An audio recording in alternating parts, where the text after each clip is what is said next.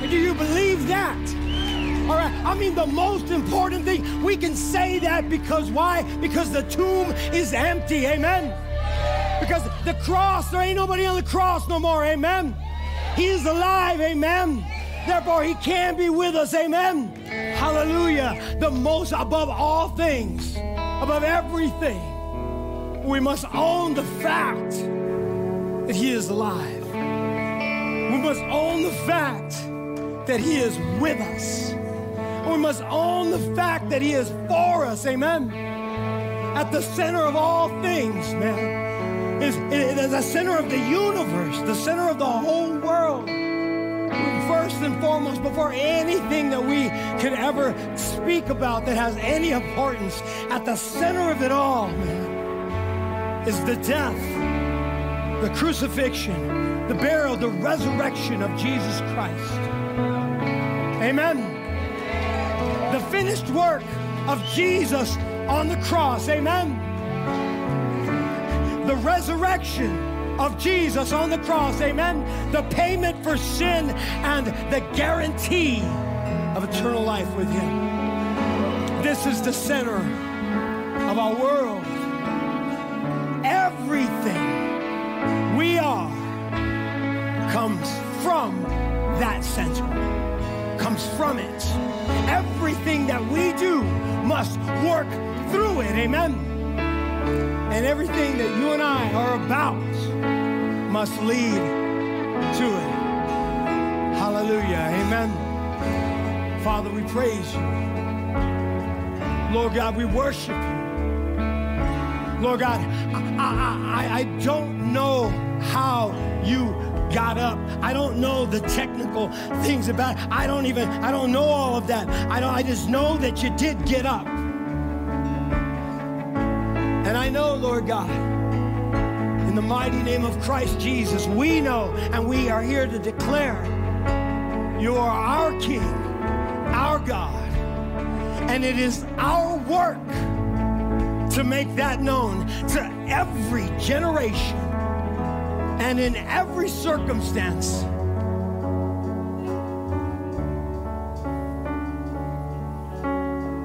That we engage in. Amen. Praise the Lord. Amen. Hallelujah. Hallelujah. Praise the Lord. Hey, happy Mother's Day. I am a mama's boy. Just want you to know that. Let me just get that out there right now.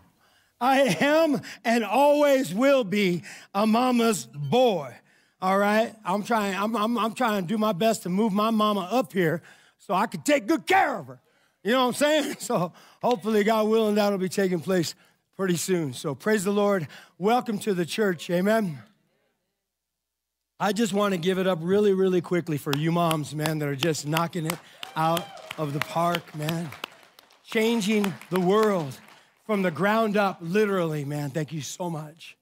Um, I want to share a little bit, man, because I just think uh, um, it's important for us to consider. We've been talking about creating tomorrow, right? The, the investment, all right, or lack of investment that we uh, that we initiate in the, in the, in the next generation, all right, uh, today is going to create our future tomorrow.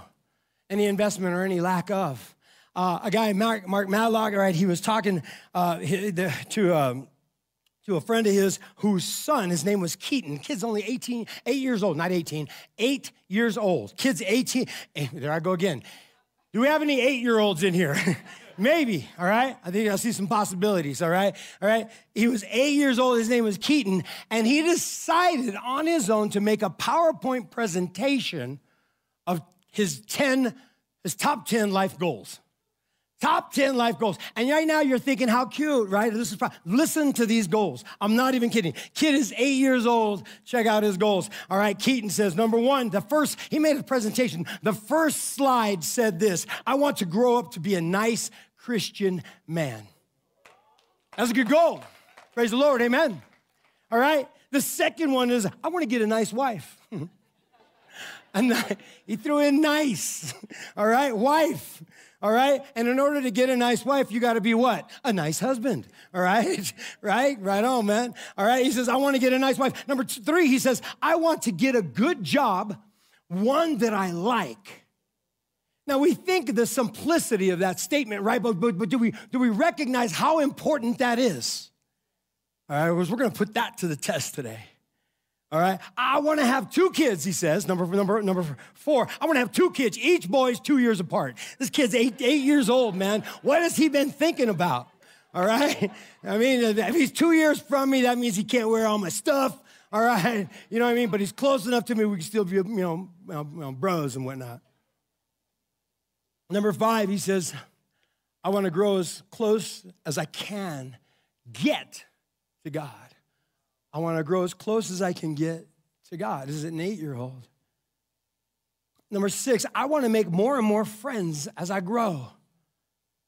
Number seven, I want to work hard in school. I want to work hard in school. That, that term, work hard, all right? Uh, you, there's a good one, right? And number eight, I want to believe in God wherever I go. Wherever I go, I want to believe in God. I'm not just here at church, not just in, you know, uh, his kids or I want, wherever I go, I want to believe in God. And number nine, he says, I want to teach my kids about God and help them live their lives the best they can. Here's the next generation already thinking about the generations after him and the importance of, of passing on legacy, the legacy of faith. And finally, number 10, he says, do not give up on God. It was like a note to self. Do not give up on God. Crazy, man. In the next slide, he listed, you know, some of the possible careers. Number one, he was talking, I want to be an engineer, or maybe number two, I want to be an architect, or, or number three, a hockey player, right? They need good Christians, right? Right? Come on, have you ever watched hockey, man? Come on, serious. Right? Eh, or number, I want to be a, or a Lego designer at Legoland in California, Florida all right? All would be blessed to have this kid right there working in their firm or in their company. Amen, wouldn't you say? Let me ask you this How many of you here would hire Keaton? How many here would hire Keaton? All right, and why? Why? Because of the focus, man. Because, because you're recognizing this kid's got focus. He's dialed in. Let me challenge you with another question. How old does a person have to be in order for you to take them seriously in the context of a career. How old would a person have to be in order for you to take them, not just listen, not just hear them out, but to take them seriously in the context of a career? That's a really important question for us to challenge today. I mean, if an eight year old started coming up you and talking to you about how interested they are in architecture, how deep would you go into that conversation? Think about it. How old until you start encouraging him or her in the field of work that they desire, not the ones that you have planned for them? A lot of times, man, when we're talking to the next generation about careers, all right, and, uh, and vocation, we're, we're, we're, we're really trying to translate what we think they should do. How old do they have to be until you start encouraging them in the careers that they're choosing? Until you challenge them above all things, right? All right, uh, to be about the work of being a disciple, even at work. How old do you have to be? Do they have to be until you start encouraging them in that area? The work of being a disciple, even at work. My guess is there, there are a lot more Keatons here than we think. There are a lot more Keatons around you, uh, young ladies and young, young boys, young, young girls and young boys around you with, with hopes and dreams and just ideas that are just, you know, that are just reaching for the stars, man. And, and, and you know what? And I, and I believe that, that they're in these conversations probably a lot of self talk right now. And maybe you're saying, well, if they are, I'm not hearing it. How come they're not talking to me about it? My question to you is Are you giving them you know, the arena to speak openly about the things that they dream of? Are you encouraging them to talk about it? Are you giving them room to talk about these things from their heart and not yours? I mean, so often we're real quick to say, man, have you ever told somebody this, or has anybody ever told you this? You can do anything you want if you just put your mind to it. Has anybody ever told you that? Have you ever told anybody, have you ever told, man, you can do anything you want? As long as you put your mind to it. If you put your mind to it, man, you, set your mind on it, you can do all these, any, anything. The world is, what is it? What is it? Your oyster? I never got that because when I was a kid, oysters were really gross. And I don't, I don't want an oyster, you know what I mean? But, but, but, but, you know, you can do anything you want as long as you put your mind to it, man. The problem is how conditional we make that later as the conversation may progress as we tell that young person, that next generation, you know, that, that, that, that their hopes and their dreams, man, are just, you know, they're within grasp if you just set your mind to it. Oh, except for that dream. Maybe not that hope. Let's do something different. Let's think about something different.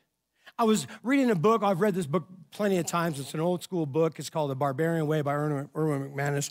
And in it, he's telling a story. He's riding along the road with his daughter. I believe they're in a car. And, uh, and she is this young, young, young, maybe elementary age girl at that time. Um, and she says, you know, Dad, if I, you know, if I ever got, if I got a million dollars, she was asking, like, well, what would you do with it? You know, with a million dollars, you know? Because if I got a million dollars, I would go and give it all out to the homeless. You know, and he has been schooling her and just living this untamed faith, just living this, this, this flaming that, that fan within, you know what I mean, of, of the Holy Spirit, and just, you know, and just kind of just, you know, barbarian faith, you know. And then she says this. She said, if I had a million dollars, I'd, I'd just, I'd go give it all to the homeless. And he was like, wait, wait, wait, wait. Right? Wait, wait. That sounds good, right? But but maybe you should maybe think about maybe you know taking some of it, right? Put it in into you know something that'll make more money. You know what I mean? He's talking to elementary school age kids. You know what I mean? And maybe you should think about doing this. She says, no, no, no, no, Dad. I want to give it all the way to the homeless. He's like, listen, and her name was Mariah. Mariah, listen, man, you, you really need to think this through, man. Just you know, let's just talk. And he started reasoning with her. She started crying and saying, God, why can't I do what I want with the money I would get? Why can't I just do that? Why are you just like basically crushing me? And he started to realize at that moment, all right, at that very moment, man, his words uh, were trying to tame her untamed heart for Christ. Now, how many times have we done that? We just, we just, you know, are allowed that to happen. What if, what if, all right, when, when, when talking, all right, to the next generation, I mean, how much would this have helped you? What if instead of questioning the vocational imaginations of this next generation, what if we infuse them with the purposes of God? Here's their vocational imaginations. Here's the ideas that they have for a career. I mean, from Keaton's age on up. What if instead of just kind of questioning, man, you know what? What if, what if we just allowed them to dream with us in our company? And as they're dreaming, we infuse those thoughts with the purposes of God, their life. What if we were helping them understand that God has made them for something? Helping them understand that God has made them for something, no matter whatever career path that they decide to put to the test. Why is this important, man? I believe this is important for every one of us here to consider today. All right, I believe this is important for every one of us to consider today, even if you are the next generation, to be looking for this type of guide, to be looking for this type of leader in your life. Because we need guides through life and leaders through life. We know this. But I truly believe that if, that, that if we don't do this, the, you know, we're going to lose our kids, man. If, if, if, if, we do not, all right, if, let's put this up there. If, if, we will lose their hearts if we don't listen, all right, to their dreams. And we're going to lose their minds if we don't engage. We're going to lose their hearts if we don't listen. We're going to lose their minds if they don't engage. I remember uh, years ago, man, a few years ago, I just seemed like I was just losing connection with my kids. I was just losing connection with my kids, man. You know, and we got, you know, we have five kids.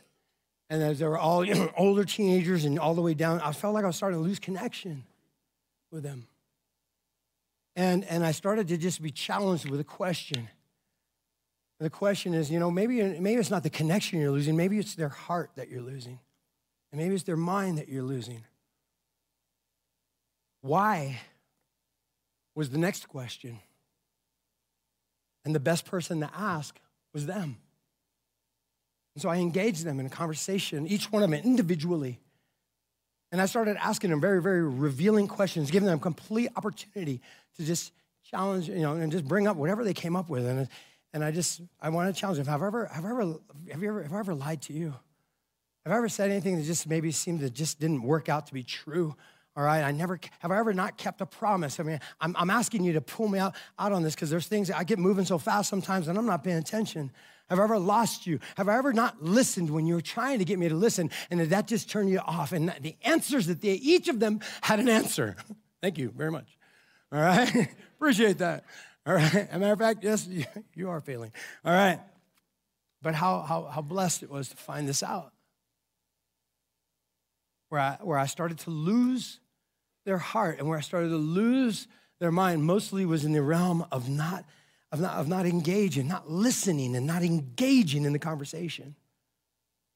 And here's what we've been trying to tell you for a while now, man. If you, if you would just honor them in the world, the next generation, if you would honor the generations around you, honor the generations before you, honor the generations coming after you. We do okay with our own peer group, all right? But if we would honor the next generation in the world that they live in, these young Christians, I truly believe will allow you to share how you experience Jesus in yours.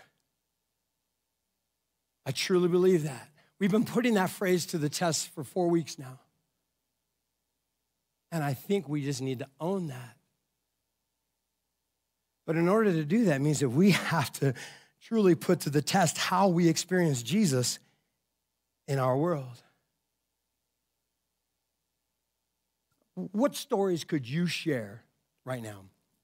What stories could you share with a younger generation of how you experience Jesus at work? Of how you experience Jesus in the workplace. If you were asked, you know, the question, how to honor Jesus, all right, at work, what would you say? What would you tell them? How would you, here, here we go. How would you, this is it, man. Are you listening? All right, come on, I want you to dig in on this one. I want, this is an important question. How would you encourage and prepare them for the work of being a disciple of Jesus Christ, even at work? How would you do that?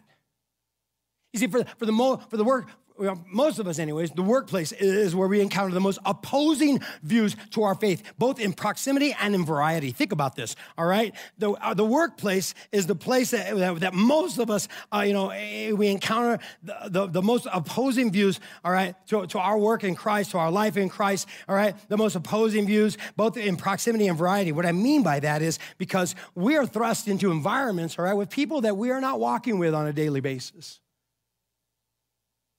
All right, and now we're thrust, we're, we're, we're, we're working closely with them. And, and then with a variety, what I mean by that is, is that everybody has a different view of what it means to be a faithful person or a person of faith or what even what is faith.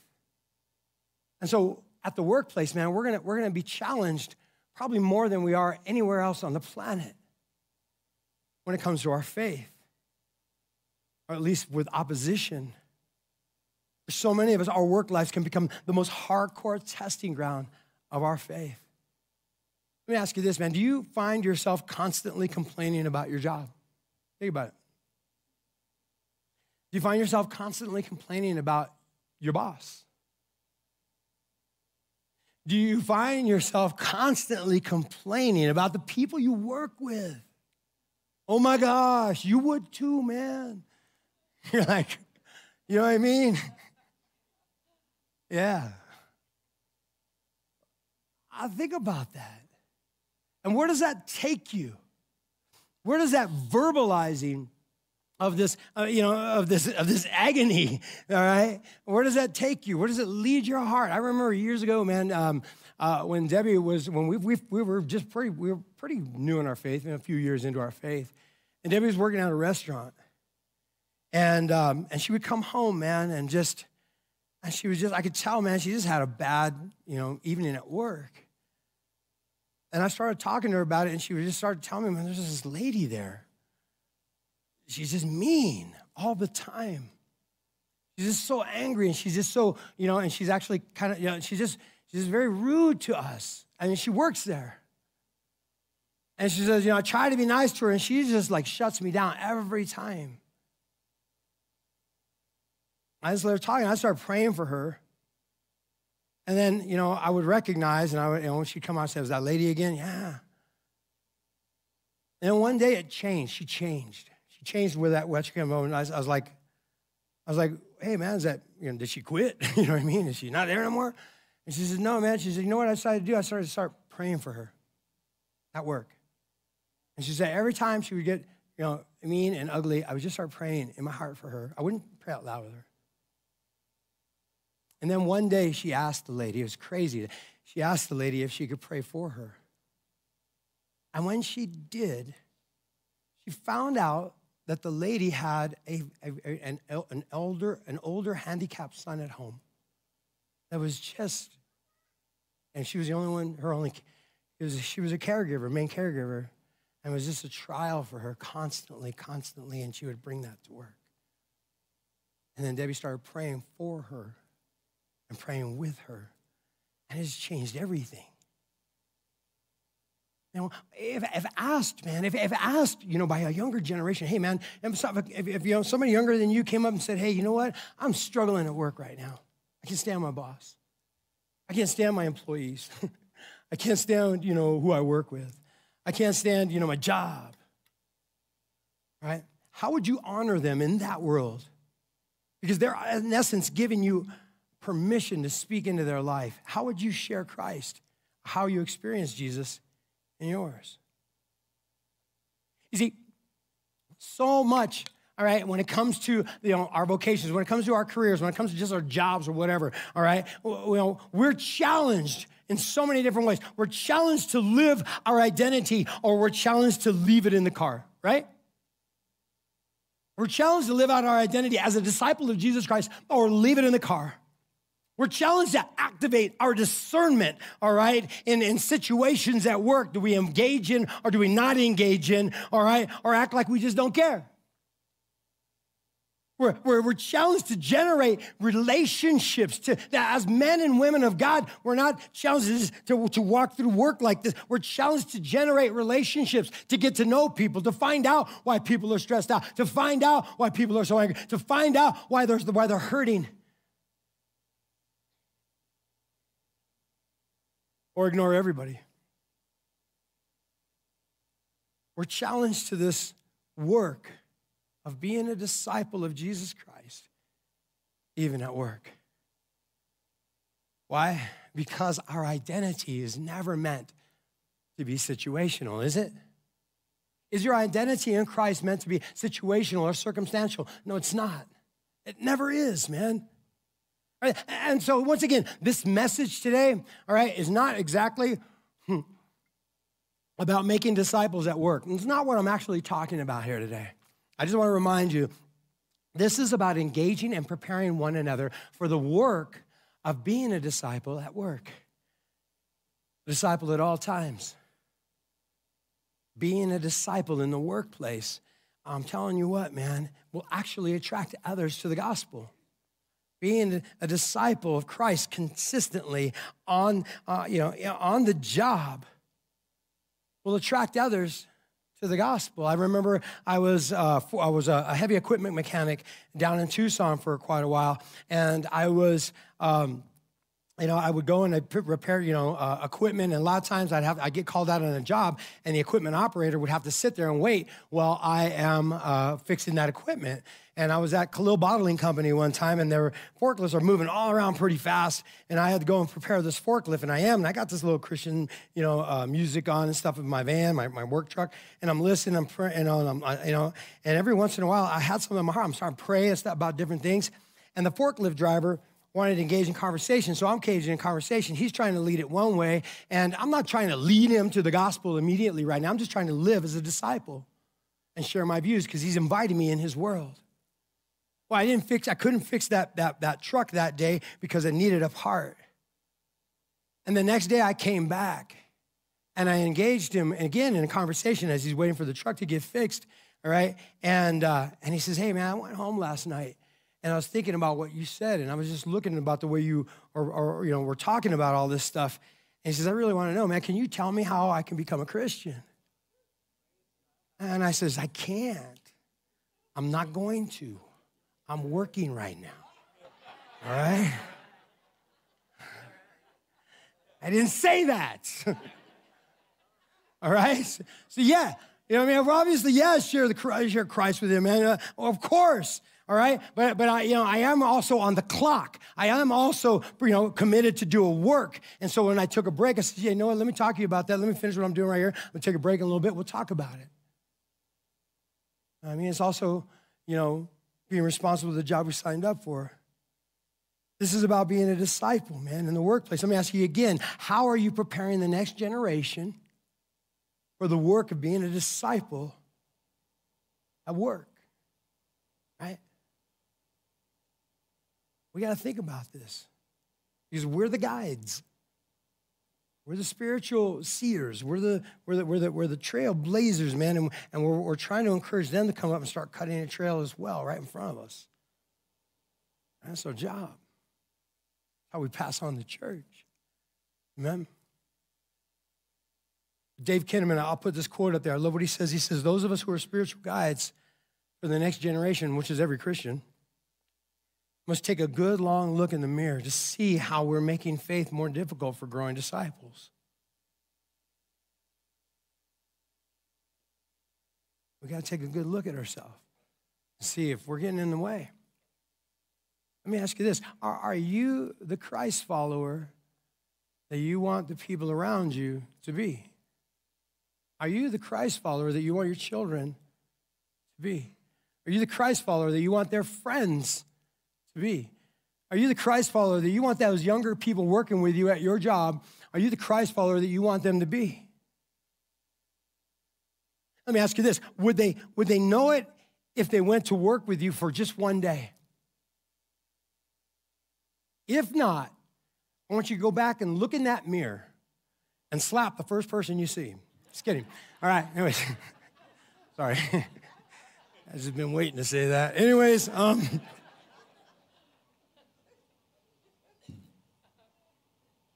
What does it look like to do the work of being a disciple, even at work? I believe it looks the same as it does everywhere.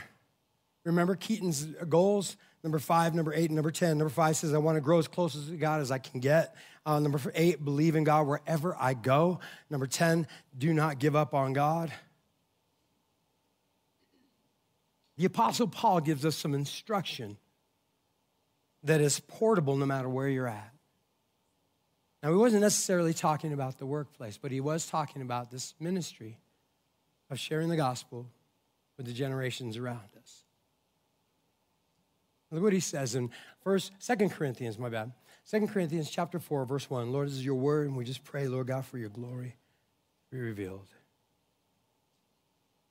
He says, therefore, verse 1, chapter 4, verse 1, therefore, having this ministry, of disciple making, of encour- disciple encouraging, of being a disciple guide. Therefore, having this ministry, by the mercy of God, we do not lose heart. We don't give up, even though it seems like there's no one really caring. Now, what's crazy is, is this, this the sense of those, those last four, five words, we do not lose heart, literally means we do not cower. We do not cower down. And I was reading this, man, I was just, I was struck and reminded of the word that I had for my life that described my life for before I knew Christ. Where I lived 32 crazy, insane, well, maybe not the first five, all right? But you know, they started getting crazier by the time I turned six, all right? And so eh, the 30, you know, that many years, all the way up till I was 32, just insane. I mean, just none of you would want to be around me for a fact. And um, you know, there's all these stories that go along with that, but I had one word that just described my whole life, and it was coward. My life before Christ, coward. My life before submission to his authority, coward. My life before submission to the family of God, coward. My life of arrogance, coward. My life of pride, coward. And I decided years ago, man, and I am not going to be a coward anymore. I refuse to be a coward. So, therefore, having this ministry by the mercy of God, we're not cowards. Number two, he says, he says, but we have renounced disgraceful and underhanded ways.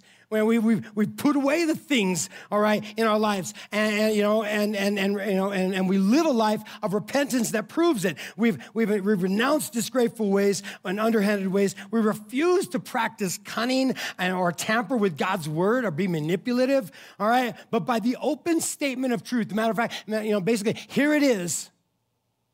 You can see the gospel all right? You should be able to say this. You should see the gospel right here in this life. Let me know if you have any questions. Not pridefully, but just factually. It's an open statement of truth. We commend ourselves to everyone's conscience in the sight of God.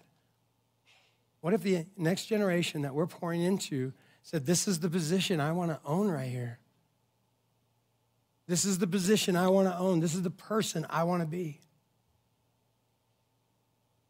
What if you led them to that? Verse three, and even if our gospel is veiled, in other words, even if people cannot see the gospel in our life, all right, it's veiled to those who are perishing. And I'm not blasting those who don't, you know, believe in my beliefs, all right? But what I'm saying is, in verse four, he says, in their case, the God of this world has blinded their minds of the unbelievers. All right? There are a lot of people that just don't know that they can know Jesus. Amen? There just are. There's just a lot of people. Is that right? There's just a lot of people that don't know that they can know Jesus. Therefore, they can't see Jesus in your life. Does that mean it's your job to start smacking them around with your Bibles and just try to open up their eyes? No. It means you just make it easier for them to know Jesus. That's what we do here. We make it easier for people to know Jesus because there's a lot of people that don't know they can know Jesus. And then we lead them into a growing relationship with Christ as we live out in front of them. And we start praying for them. Because in their case, the God of this world, the enemy, has blinded the minds of the unbelievers to keep them from seeing the light of the gospel of the glory of Christ, who is the image of God. It keeps them from seeing Christ in us, Christ in you. But we're not going to stop, right? Because look what he says. We continue to own this position. Verse 5 For what we proclaim, we're not proclaiming ourselves. We're not going around telling everybody how amazing we are, all right? How amazing, you know, th- this thing that I do is. You know, we're not talking about that. He says, Instead, we proclaim uh, not ourselves, but Jesus Christ is Lord. We're, we, we don't just live it. You don't just see this open statement on our life. You're actually going to hear it from our mouth. How many times, man, I've come in the habit, I try to make a habit of just giving God glory everywhere I can. And a lot of times, man, you hear me say, Praise the Lord, praise the Lord, praise the Lord. And you know what? And then uh, they'll, they'll tell me at Safeway, man, you saved $2.98 on that purchase. Praise the Lord. I don't know if you noticed, man, we got a gal over there wearing a church shirt now. She's a checker. Pretty cool. When you see D, you say, hey, man, give me one of those, represent. All right? Praise the Lord. What we claim is not ourselves, but Jesus Christ as Lord, with ourselves as your servants for his sake. He says, For God who has said, Let light shine out of darkness, has shone in our hearts to give light to the knowledge of the glory of Jesus Christ. So this, this, this life that I live isn't under a basket. But we remember that it's only because of him. Verse 7 says, We have this treasure in jars of clay to show the surpassing power belongs to God and not to us. This is all from him. All right? Remember what we said at the beginning, man. This life is from him. Everything we are is from him. Everything we do works through him. And everything that we're about needs to point right back to him. Amen? Imagine if every young person that knows you was challenged to know the very fact that they work where they work, they work because they work where they work, it changes everything. Imagine if every young person you knew, all right, that, that, that, that, has given their life to Christ, rather, imagine if, if they knew that where they work, they work on purpose, that they were called before they're employed. Imagine if our next generation of believers worked hard at their jobs because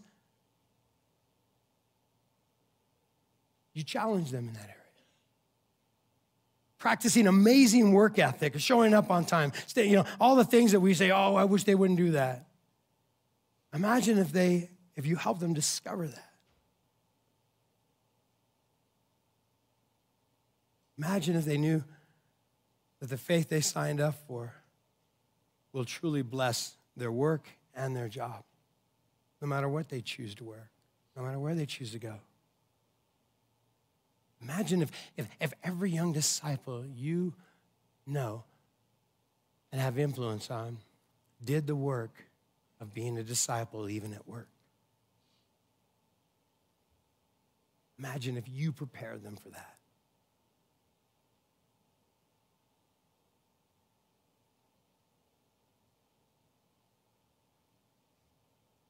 So, what do you do? How do you begin that work? How do you do that work? I believe we need to develop the moral authority to even speak these things in people's lives. How? You, number one, need to do the work of being a disciple even at work. I call this moral authority because it gives you the, the, the, the authority to even speak about these truths because they're recognized in your life. Do the, do the work of being a disciple even at work. And then number two, man, ask, ask some questions to these young people. Get involved in their life. Ask them seriously, what do you want to do in life? Ask a kid that, man, and, and then entertain, listen, and engage in that conversation. All right? What do you want to do in this life? What do you want to do in life? Honor that conversation. Because I guarantee you, if, if, if number one, all right? You create the moral authority of doing the work of being a disciple, even at work, giving you those stories to share in the lives of younger, younger believers, all right? And then you ask that question, they're gonna recognize that there's a possibility you might wanna listen. And when you listen, and not only listen and engage and honor that conversation, it is gonna give you the opportunity for this number three right here to ask this question How will your faith fit in that? Don't tell them how their faith will fit into that unless they ask.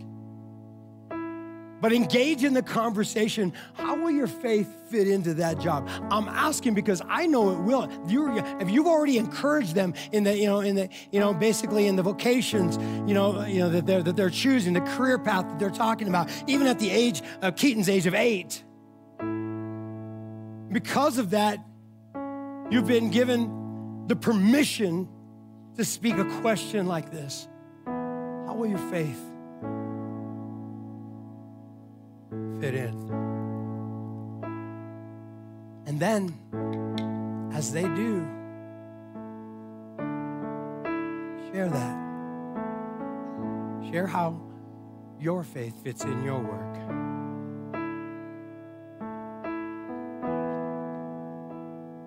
This is how we honor them in the world that they live.